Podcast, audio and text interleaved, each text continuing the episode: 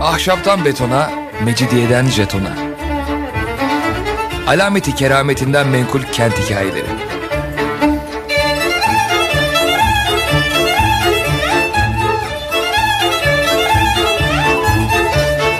Hazırlayan ve sunan Pınar Erkan.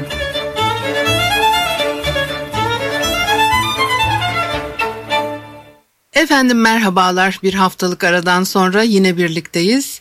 94.9 frekanslı açık radyoda ahşaptan betona, mecidiyeden jetona. Tam şu anda başlamış bulunmakta.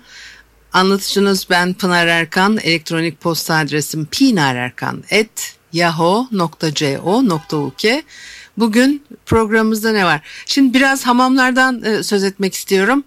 Programın ilk bölümünde geçmiş yüzyıllarda yabancı gözlemcilerin bizim hamamlarla ilgili yaptıkları tarifler sanki bundan daha önce de bahsettim gibi ama her şey işte böyle hatırlayamayabiliyorum bazı şeyleri çünkü çok artık 5 yılı geçtik mi?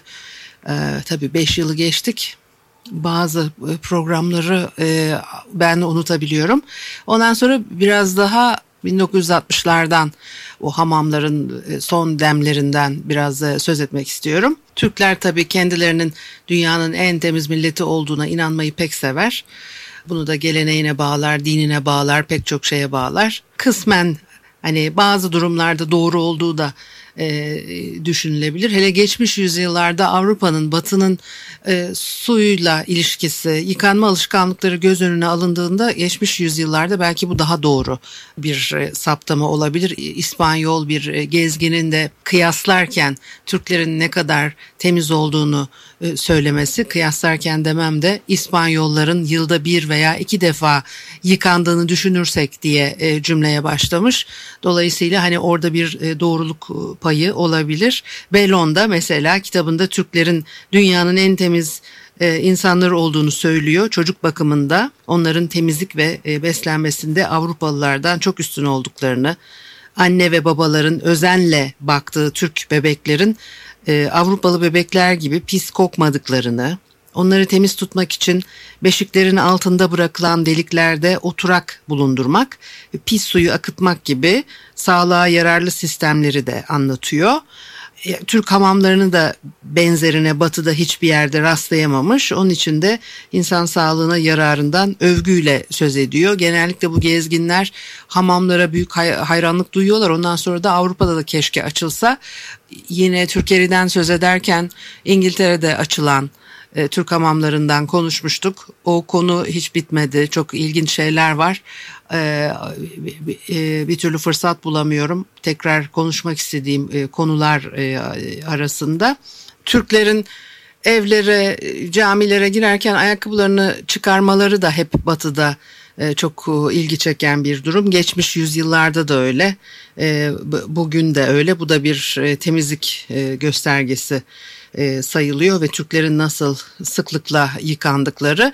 Bir de tabii hamamlar e, daha popüler veya daha çok kullanılıyor geçmiş yüzyıllarda. Çünkü herkesin evinde hamam yok. Tıpkı herkesin evinde mutfak olmadığı gibi. Çünkü bir kere suyla ilgili sıkıntılar var. Onunla da ilgili bir program yapabiliriz. Çünkü İstanbul özellikle bütün tarihi süreçte bakıyorsunuz hep suyla e, sıkıntı yaşamış bir şehir. O su ihtiyacı hani bugün şehir nüfusunun geçmiş yüzyıllarla kıyaslanması hani mümkün değil. Her zaman yani şehir nüfusu e, bir milyonken de çok ciddi su sıkıntısı yaşanmış. Şimdi artık tabii başka iklimle ilgili ciddi sıkıntılarımız var, başka sorunlarımız var.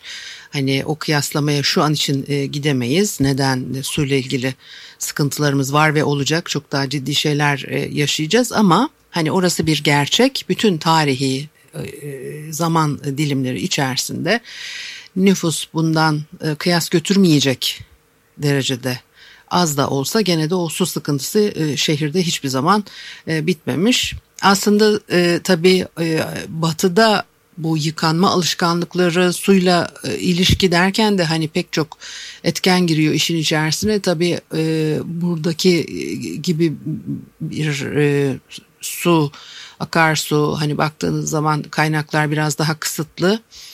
Ondan da e, bu şekilde gelişmiş gelenekler hep baktığınız zaman zaten e, iklim koşullarına, coğrafi e, koşullara, e, topografik koşullara göre biçimleniyor. Yani e, elinizin altında ne varsa ona göre bir kullanım, adet, gelenek, görenek e, geliştiriyorsunuz. O çok açık.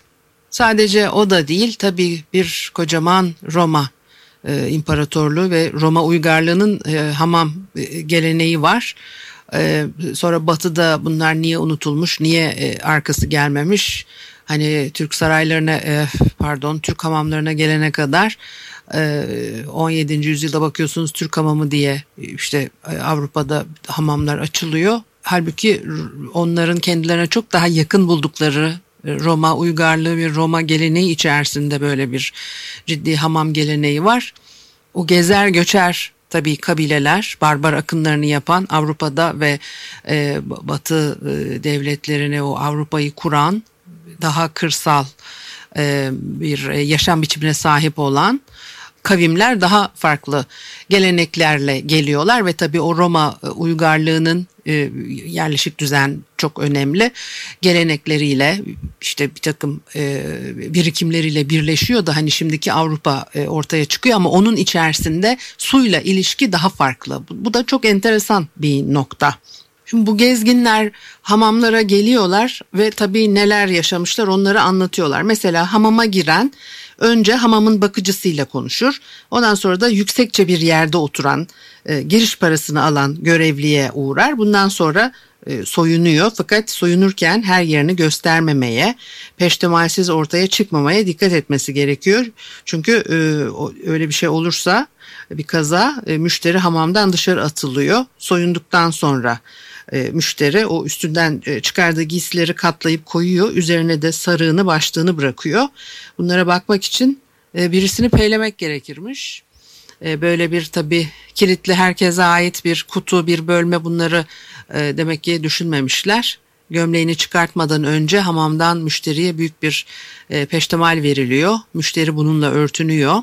Ondan sonra da hamamın birinci e, bölümüne geliyor. Burada hamamın büyüklüğüne göre 15 kadar görevli var. Tıraş eden, masaj yapan, yıkayan görevliler. Yani hamama sadece yıkanıp çıkmak için gidilmiyor. Erkekler için böyle tıraş gibi hizmetler var. Hanımlar için de e, daha farklı hizmetler de var. Mesela neymiş? E, hamamlarda epilasyon için özel preparatlar e, hazırlanıyormuş. Türk hamamlarının e, özelliklerinden. Anadolu'da arsenik içeren bir cins toprak varmış meğersem. Bu tanesi 8 akçe olan küçük tuğlalar biçiminde satılıyor ve topraktan bir ölçü, kireçten iki ölçü koyulurmuş. Sonra bir cins çamur elde etmek için su ekleniyor. Bu çamur e, ihtiyaç olduğu miktarda hazırlanıyor. Çünkü karışımın sert ekşi bir tadı varmış. Yıkanan iyice terlediğinde tüyleri almak için derinin üzerine e, yayılıyormuş bu. Bir anda tüyler yok oluyormuş. Mucize gibi bir şeymiş yani bu çok dikkat etmek gerekirmiş. Daha sonra iyice yıkanmak gerekirmiş.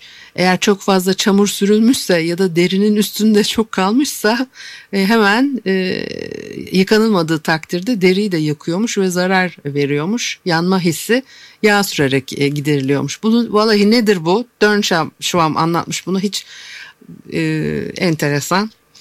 E, bu kıymetli bilgiyi de size verdikten sonra hamamlarla ilgili hani ciddi bir e, bir bakım hizmeti e, adeta bir e, güzellik salonu bir spaymışçasına buralarda o dönemlerde de bu hizmetlerin verildiği görülüyor. Hani herkesin evinde hamam yoktu, banyo yoktu. Tıpkı herkesin evinde mutfak olmadığı gibi demiştim. Çünkü yıkanmak pahalı bir şey. Yakacaksınız, o suyu ısıtacaksınız filan ve her eve su da akmıyor. Bir bunlar hep e, ciddi e, problemler olarak e, çok geç tarihlerde evlere akar suyun gelmesi filan tabii ki. Dolayısıyla e, hamamlar e, rağbet görüyor çünkü işte e, ama eğer evinizde bir hamamınız varsa konaklarda hatta e, o konakların bahçelerine çarşı hamamı minyatür bir çarşı hamamı diye geçiyor kaynakta. E, inşa edilirmiş. Demek ki işte o çarşıya falan gitmemek için o evin içerisinde e, bu hamamları e, yakıyorlar ve kullanıyorlar.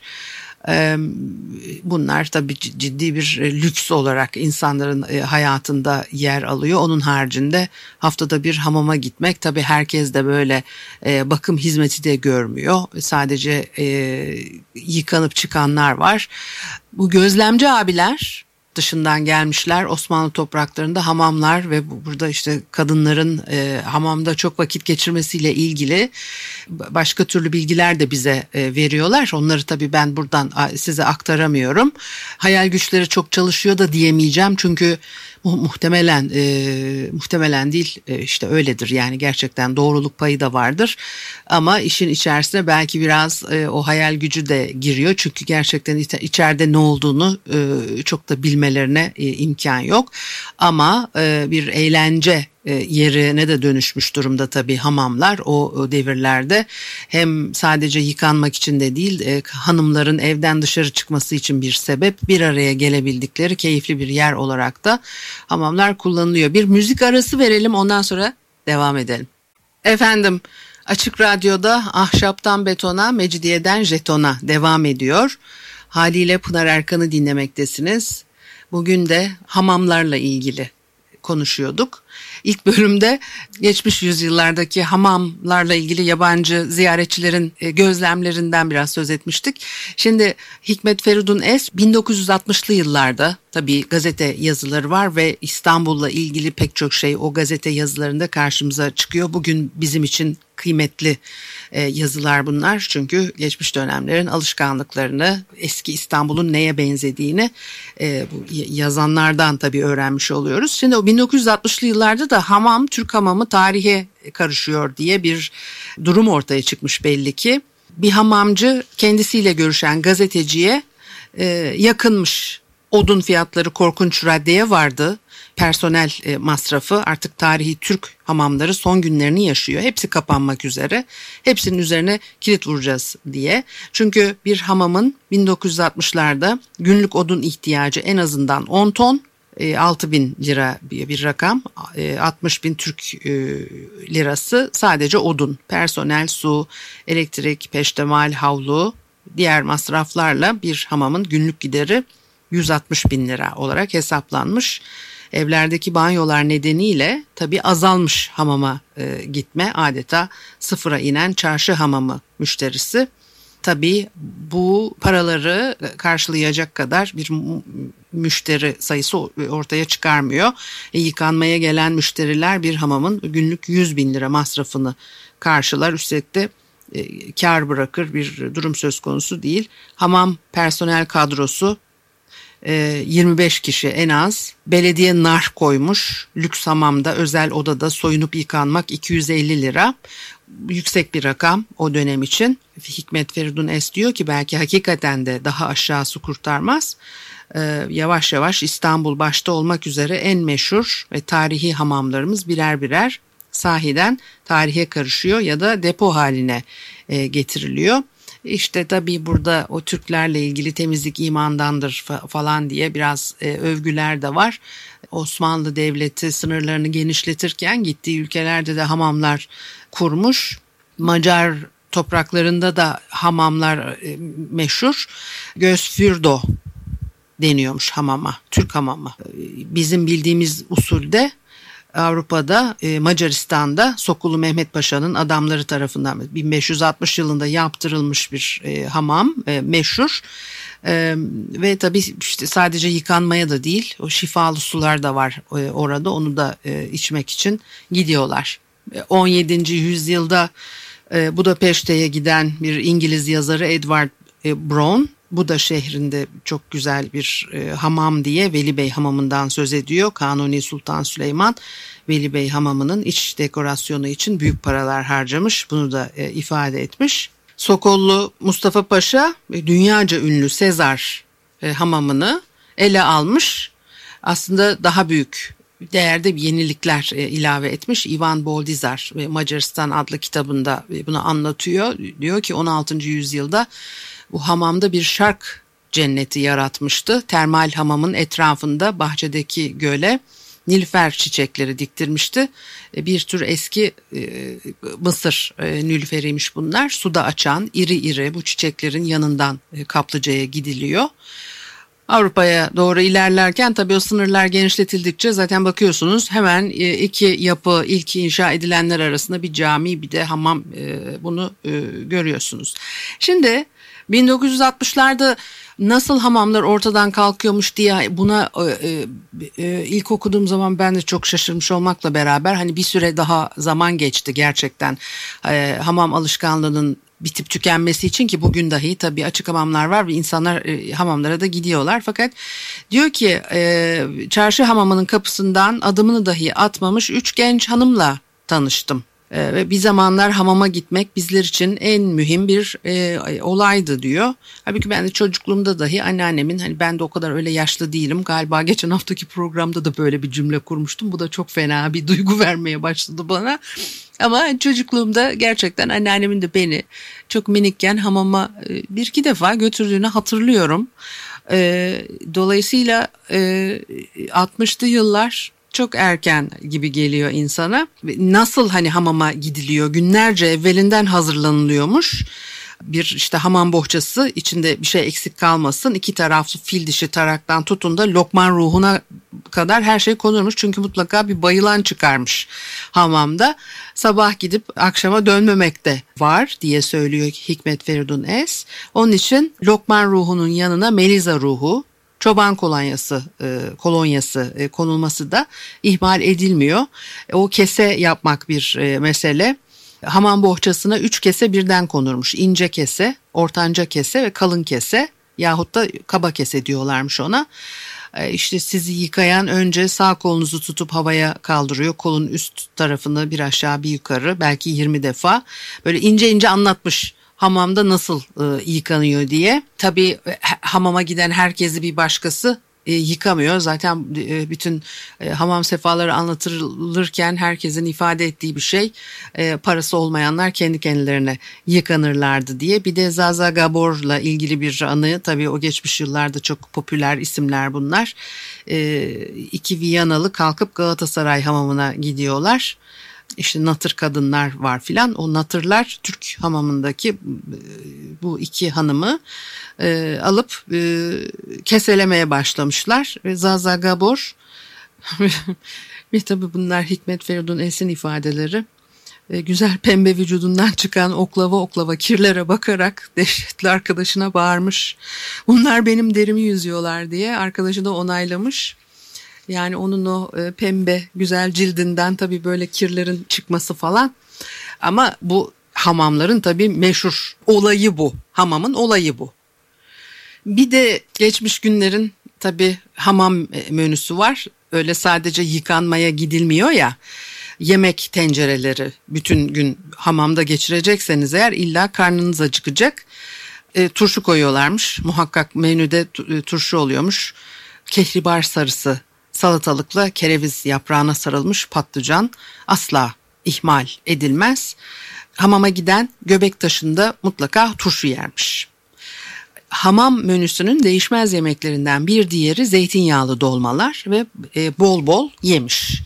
Pırıl pırıl kalaylı tasların içinde mevsim yemişleri, ortasından ikiye ayrılmış narlar, ekmek ayvaları, buğulanmış üzümler, etrafta gözleriyle sizleri ve yiyecekleri izleyen çocuklar varsa e, belki imrenirler bir yerleri şişer diye onlara da mutlaka tabii bu yemekten ayrılıyor. Hamam e, sıcaklığında turşu, dolmalı yemek bu aslında ağır şeyler bunlar.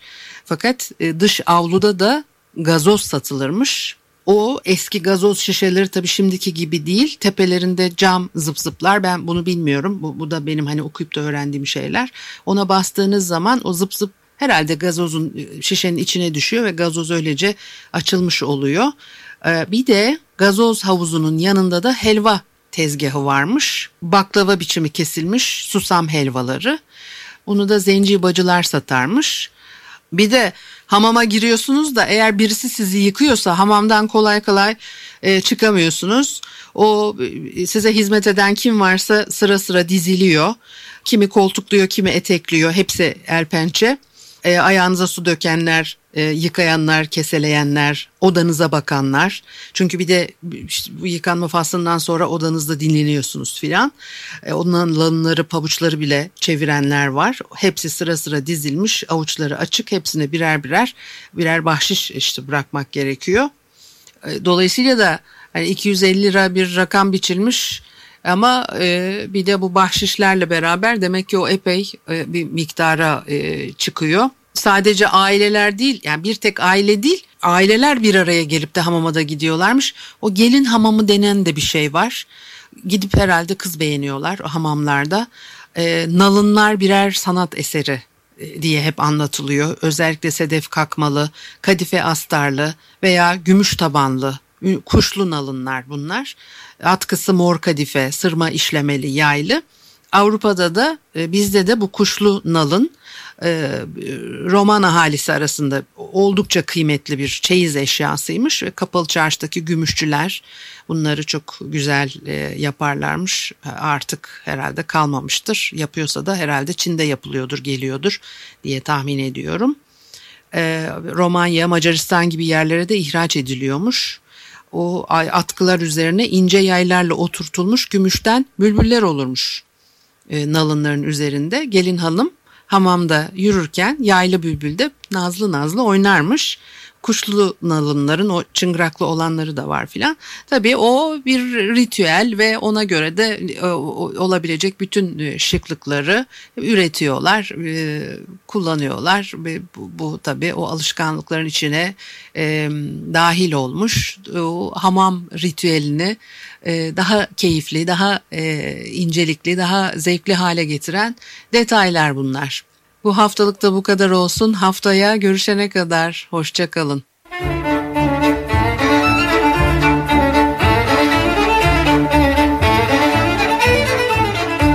Ahşaptan betona, mecidiyeden jetona. Alameti kerametinden menkul kent hikayeleri.